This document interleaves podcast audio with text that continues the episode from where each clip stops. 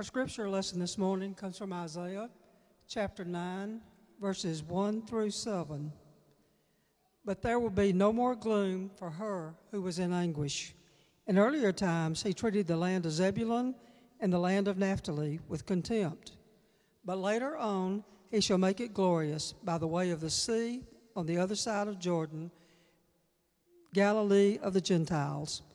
The people who walk in darkness will see a great light. Those who live in a dark land, the light will shine on them. You shall multiply the nation, you shall increase their gladness.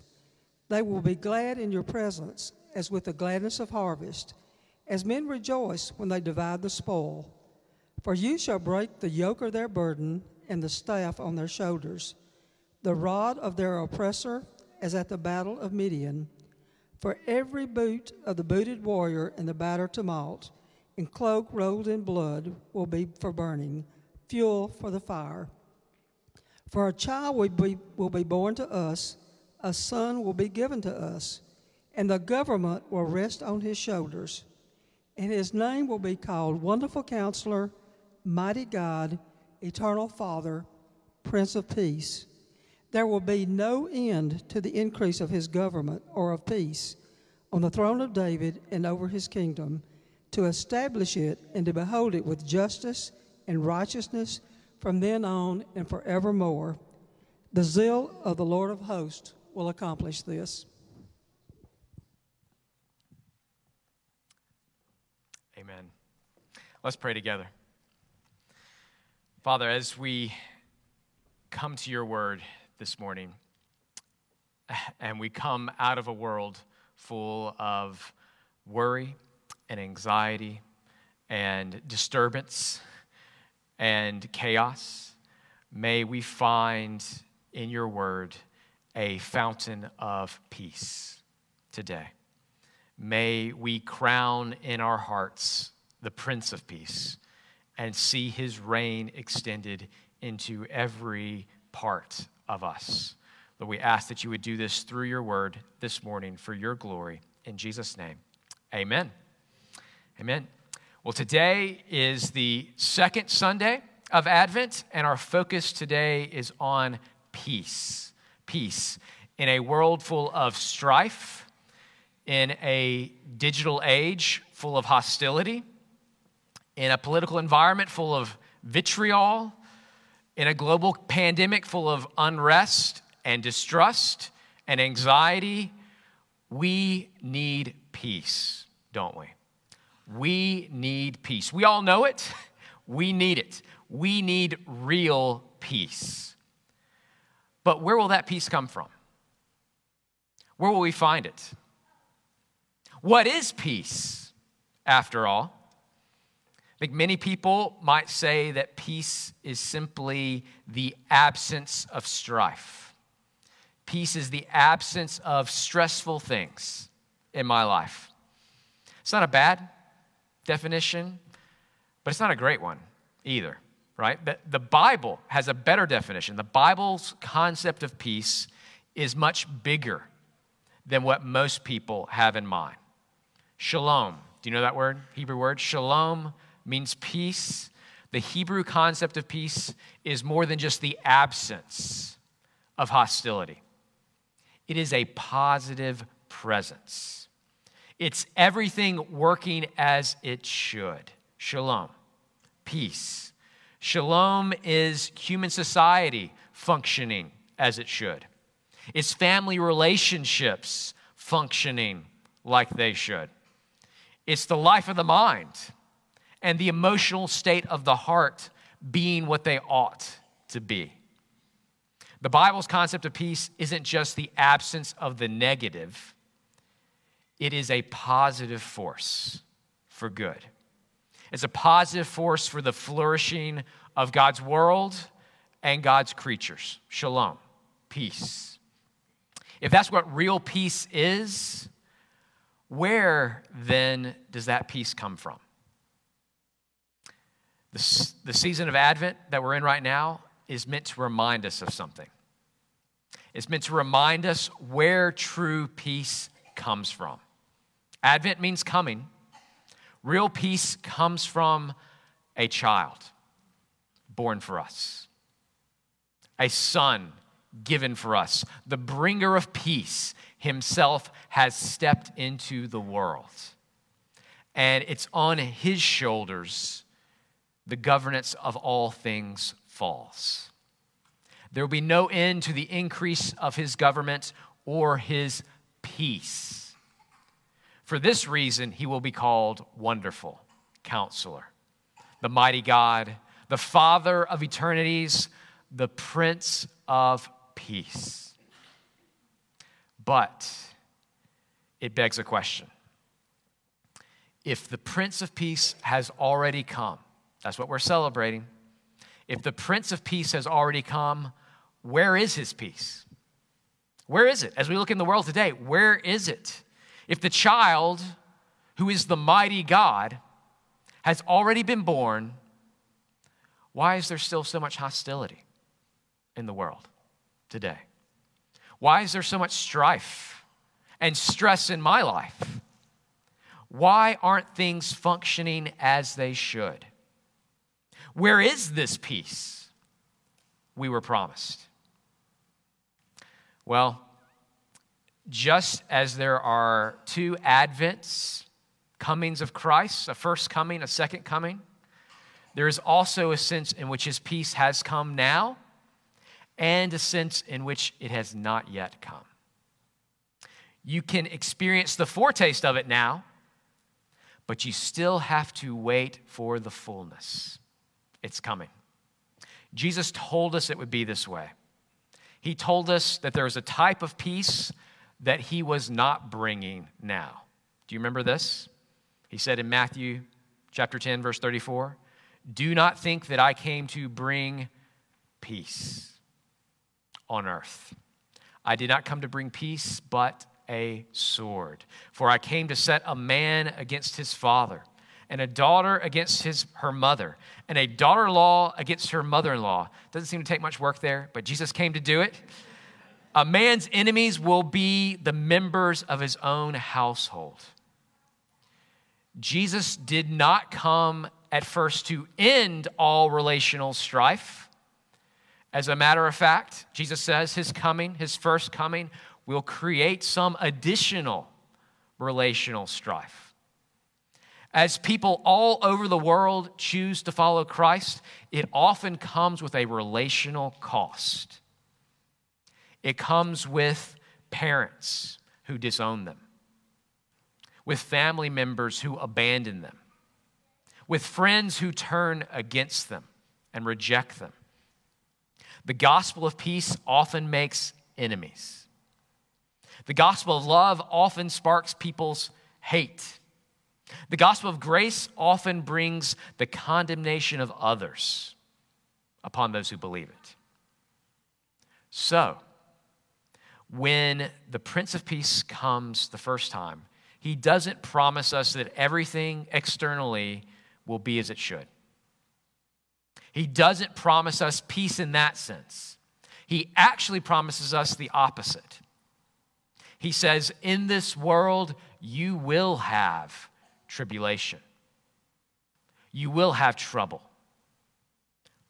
Everything will not be as it should be.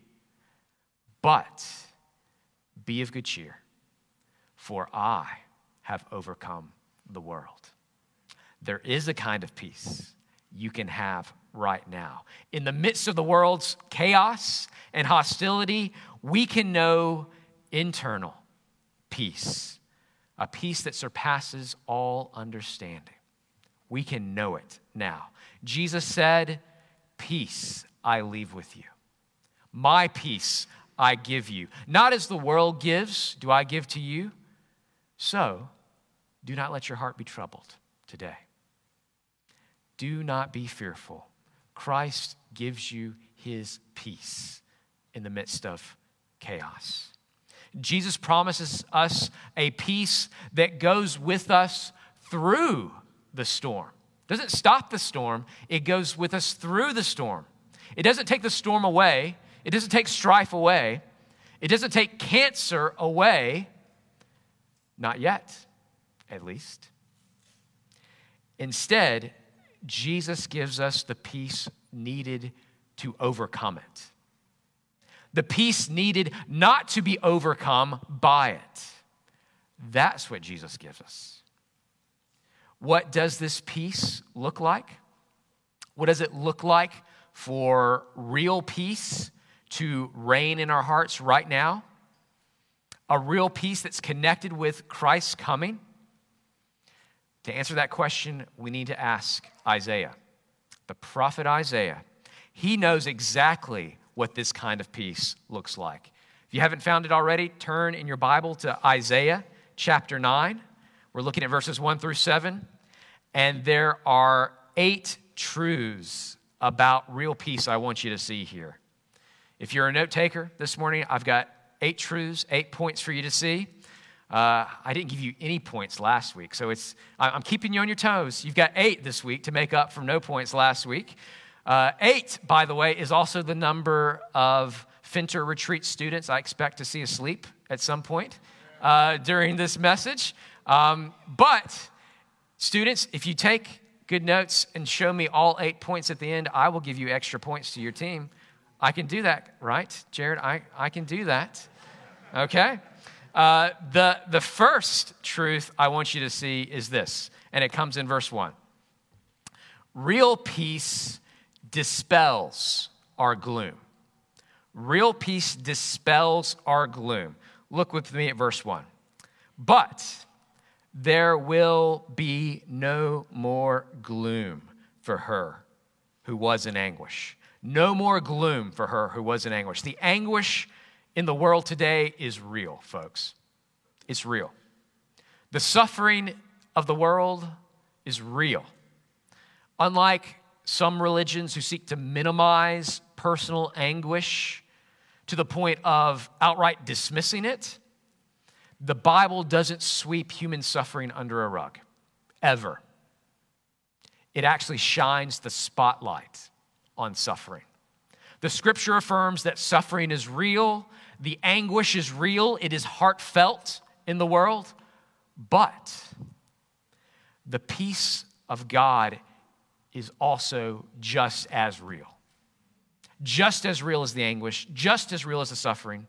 God's peace is a force for good that can change our hearts as well as our perspectives. The peace of Christ can change the gloom of a prison cell into a place to sing praises in the night.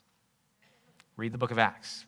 The peace of God can change the gloom of lost property and homes destroyed into an opportunity to trust God and rejoice that you have a better and abiding possession in the kingdom that is coming.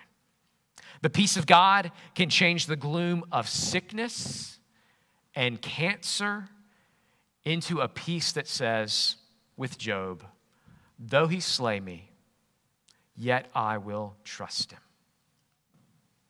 What kind of peace does Jesus bring now in his first advent? It's a peace that dispels the gloom of our anguish. Verse 1 and verse 1 real peace transforms the contemptuous into something glorious. If your bedtime last night, like our students, was 2 a.m., I'll give you a second to spell contemptuous. Think about it contemptuous. It transforms the contemptuous into something glorious. How? How do we see God transforming the contemptuous into something glorious in these verses? In order to see it, you have to know a little something about Galilee. Look again, verse 9. He treated the land of Zebulun and Naphtali with contempt, but later he shall make it glorious by the way of the sea, the other side of the Jordan, Galilee of the Gentiles. In order to understand what's going on here, you need a little bit of background, but fortunately, it's not anything that's hard to understand. Galilee was a minor place in a minor province of the Roman Empire. It was the backwoods of the backwoods. Remember the first response of Nathanael hearing that Jesus came from Nazareth? He said, Can anything good come out of Nazareth? Can anything good come out of Nazareth? Can anything good come out of small town Galilee? We can understand this, right? We can understand this because we probably have a similar prejudice about somewhere, someplace.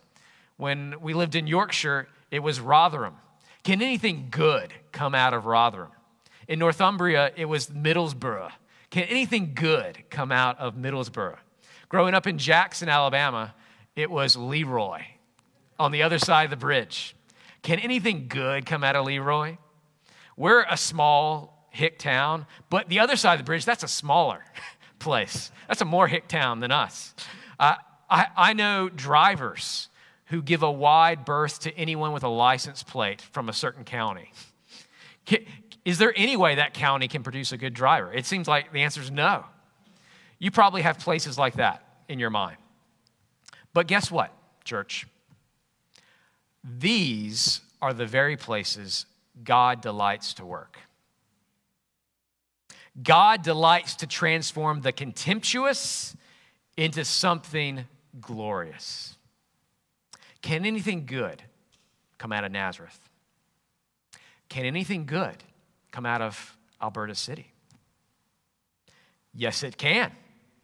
As God extends his peace through the gospel, he loves to make diamonds in the rough. God doesn't find diamonds in the rough like in Disney's Aladdin. Doesn't do that. He makes them. He makes them. He delights to extend his peace into the roughest of situations. This is where Jesus found himself in ministry, right? This is the company he kept, and the religious crowd hated him for it. But they didn't realize this. What, the Pharisees missed was this. They didn't realize this about God that God loves to take the contemptuous and make it glorious. Remember, Isaiah wrote these words over 700 years before God would fill Galilee, a small backwoods place. God would fill Galilee with his glory by having Jesus pour out his life in ministry there. If you're here today and you are not a Christian, that should make you scratch your head and wonder is this just a historical coincidence that Isaiah picked Galilee? Out of all the places in the world he could pick, he said, Galilee's the place where the light's going to shine. Is that a historical coincidence? Or is there really a guiding hand at work here? Telling us in advance what he will do and where he will do it. The more you read the Bible and see this happen, the harder it is to dismiss as coincidence. If you're seeing this here for the first time, don't dismiss it. Don't dismiss it. But instead, look deeper into all these things the Bible foretold about Jesus hundreds and hundreds of years before he steps on the scene, before the light comes to Galilee. There's a third truth about peace I want you to see, and that's in verse 2. Look at verse 2. It says, The people who walked in darkness will see a great light. Those who live in a dark land, the light will shine on them. Real peace is like a light pushing out the darkness. That's point number three. Real peace is like a light that pushes out the darkness. This is why defining peace is just the absence of strife doesn't quite cut it. You can't just define peace in a negative way. We can't just define it by what it is not. God's peace is a positive force, like light bursting onto the scene, light that casts out the darkness. Jesus said in John chapter 8, verse 12, I am the light of the world. He who follows me will not walk in darkness, but will have the light of life. The Jesus who made that statement is either, he either has a confidence level that is out of this world, he has an ego that is unmatched in all of history. I am the light of the world. You follow me? You'll walk in light, not darkness. Either he has an ego unmatched in history, or he is just telling us the truth like it is. He really is the light of the world. To follow him is to step out of the dark and into the light of life. To trust him is to push out the darkness of doubt and embrace the light of his peace. What does this light look like experientially? I'm sure that a great many of us have experienced moments of darkness, of real darkness and despair in our lives, moments of worry, moments of paralyzing anxiety. But then what? But then it's like the light comes on. Perhaps it was a scripture promise you remembered in that moment. Perhaps it was a person who reminds you of the love of Christ. Perhaps it's just you sitting there all alone, telling all your heart to Jesus, and in response, his peace comes upon you like a flood. But in that moment, it's like a switch has been turned. A light has suddenly come on that pushes back the darkness and replaces it with his peace. I think every believer probably knows that experience. No one pushes out the darkness of despair merely by wishing it gone, merely by wishing it so. You've got to put something positive in to fill that void, forcing the darkness out, forcing it to leave, evicting it from your heart. You've got to replace your anxious thoughts with calls to trust in a good Savior. With an active heart that holds on to His peace. And when you seek His peace, guess what? When you seek Him, you'll find Him. When you seek His peace, you'll find it when you seek it with all your heart. God's peace can invade your heart like a light, pushing out the darkness. Here's a fourth truth about peace. Look at verse 3. Verse 3 says, You shall multiply the nation, you shall increase their gladness. They will be glad in your presence with a gladness as with the gladness of harvest, as men rejoice when they divide the spoil. It's truth number four real peace involves things multiplying and increasing as they ought. Real peace involves things multiplying and increasing as they ought. Here you see the nation multiplying. Verse 3 You shall multiply the nation. This is part of the original mission God gave humanity be fruitful and multiply. But sin and sickness and strife undercut this mission. They stop this multiplying. Things are not as they should be quite often. There are struggles with infertility, there are miscarriages. Strife and war make people diminish instead of multiply. Shalom, peace, all things as they should, is absent for now. But that's not the end of the story, is it? God shall bring his shalom again. He shall multiply his people. He shall increase their gladness. When? There's a clue in verse 3. When it's time for the harvest. When it's harvest time. Verse 3 As with the gladness of harvest, as men rejoice when they divide the spoil, God shall restore his peace in a climactic sense one day.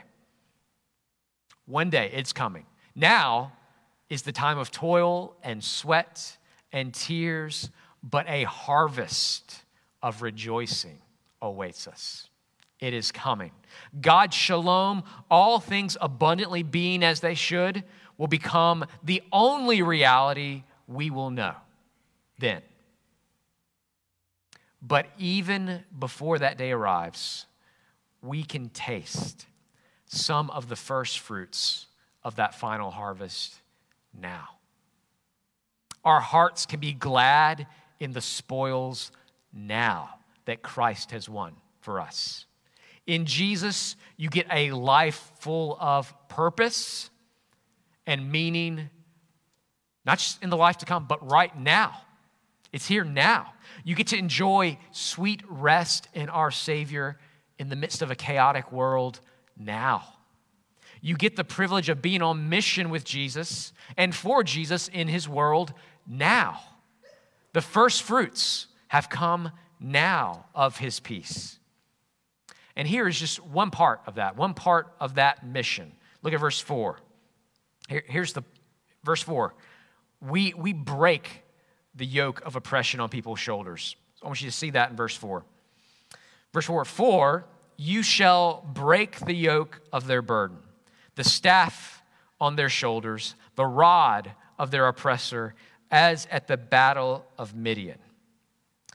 When we join Jesus in his work and mission, as we break the oppressor's rod and the yoke that's burdensome upon people's shoulders, there's a, a, fifth truth about peace, what that looks like, I want you to see. Here it is. Number five real peace involves breaking the yoke of oppression. Real peace involves breaking the yoke of oppression. Tyranny and unjust authority are antithetical to peace, aren't they? Just by definition, it's the opposite of peace. They represent the exact opposite of what it looks like for all things to work together as they ought. Shalom, peace. Jesus loving Christians should and have throughout history sought to break oppressive yokes from people's shoulders. The abolition of slavery in the world was spearheaded by evangelical Christians. It's not a coincidence that equal voting rights first appeared in those countries with the longest history of Christianity. That's not a coincidence. Widow burning and child exploitation were fought most fiercely by those who found their peace in Jesus.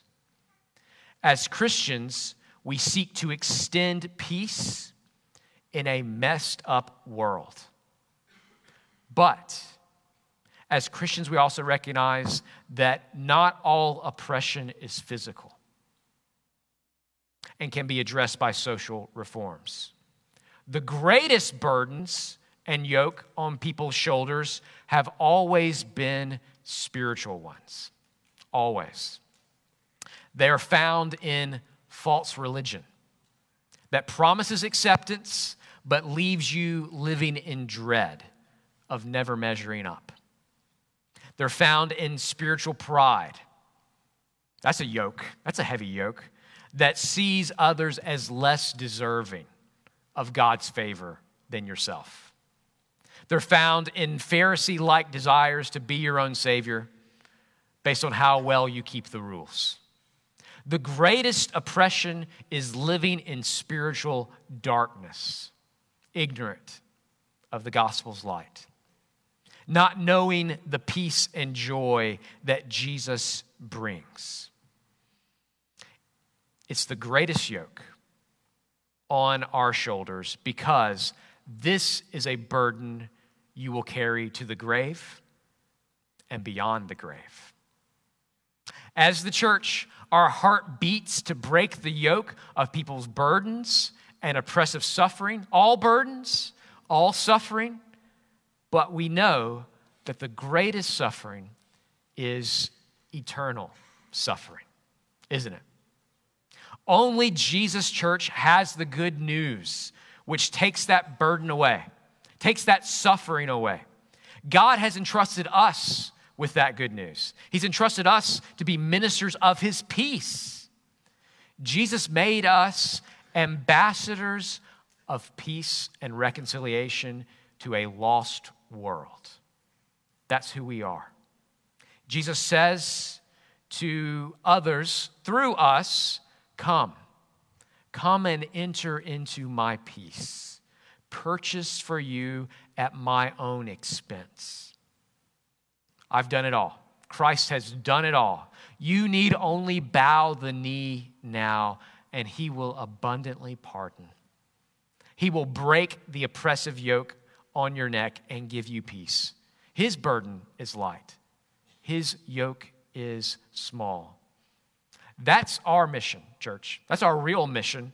All the physical things that we do to help others are simply small reflections of the greater spiritual work the work of seeing eternal burdens lifted in Christ off of people's shoulders. There's a sixth truth about peace, about the peace that Jesus brings in verse 5. It's this real peace comes without the need for deterrence. Real peace comes without the need for deterrence. Look at verse 5. For every boot of the booted warrior in battle tumult and the cloak rolled in blood will be for burning, fuel for the fire. In our present world, peace is largely kept through unpeaceful means, unpeaceful deterrence. They won't nuke us because our government will nuke them. They won't kidnap us abroad because if they did, a team of Marines would parachute in and take them all out at night. The peace that we have now is often kept through deterrence. But Christ's kingdom has no need for such deterrence. The warrior's gear, it's thrown in the fire. It's not needed. The swords, Revelation said, are beaten into plowshares. Weapons of war are turned into instruments for the harvest. Why is this? The answer, just to abridge a quote by G.K. Chesterton, is that God's peace is remaking the world, is remaking this world to be a place where good things can run wild good things can run wild. No deterrents are needed any longer. Force is no longer needed to keep mankind from doing all that's in his heart. Why? Because all that's in his heart is good when God's peace arrives in its fullness. God will so completely transform us one day that we can run wild in a world free from sin. That is good news. How do we know, though? How do we know that day is coming? How do we know? We know it by looking at Christmas. We know because the bright morning star of the world has already dawned.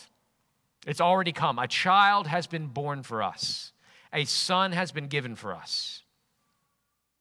Look with me now verse 6. We see this seventh truth about peace. Truth is this Real peace comes through a prince born to die for us. Verse 7. Sorry, verse 6. For a child will be born to us, a son will be given to us, and the government will rest on his shoulders, and his name will be called Wonderful Counselor, Mighty God, Eternal Father, Prince of Peace. Real peace comes in the form of a person. Peace comes as a person, a person who is called the Prince of Peace. He is the one who will give us the world we all want. He is the one who restores all things back to working as they should. He is the king returning to set all things right. How can any one person, you may ask, how can any one person possibly do all that? How?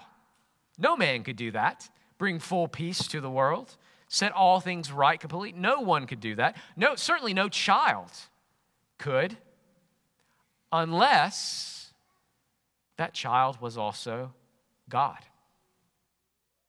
This is what Isaiah foretold. This child, this Son of Man, would also be the Son of God. He would be the mighty God, God come to save us. Over 700 years later, this is what the New Testament said about this one who came into the world. John's gospel begins this way In the beginning was the Word, the Word was with God, and the Word was God. All things came into being through him. Nothing, you see nothing out there that did not come through him. He was life, and in him was the light of men. And what happens? This word, who was with God, who was God, this word becomes flesh, and he lives among us. To be a real Christian, you really have to believe that Jesus is God come in flesh. You have to. That the Creator has stepped into His creation. God Himself has entered into actual history. That's what we as Christians believe. God Himself came to earth to establish His peace by destroying the works of the devil, by undoing the fear and sting of death, so that we today can gladly sing at Christmas, Good Christian men rejoice with heart and soul and voice. Now ye need not fear the grave. Jesus Christ was born to save. He himself is our peace. You can know this kind of death defeating peace now, today. You can have his peace now by believing in Jesus' victory for you over sin, over death, over the grave. That's the beginning of his peace, but that is nowhere near its end. Look with me at verse 7 and our final truth.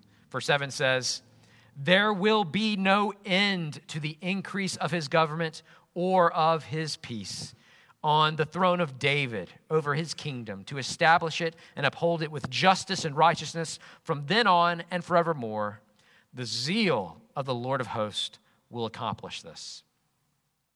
Here's our final truth about peace real peace comes through extending the reign of Christ in our lives. Real peace comes through extending the reign of Jesus in our lives. There will be no end to the increase of his government or of his peace, Isaiah says. The rule and reign of Christ is expanding in this world and in us. It may begin small, like a mustard seed of faith in our heart but his reign grows and it grows. What starts small grows up to become the dominant plant in the garden of our lives.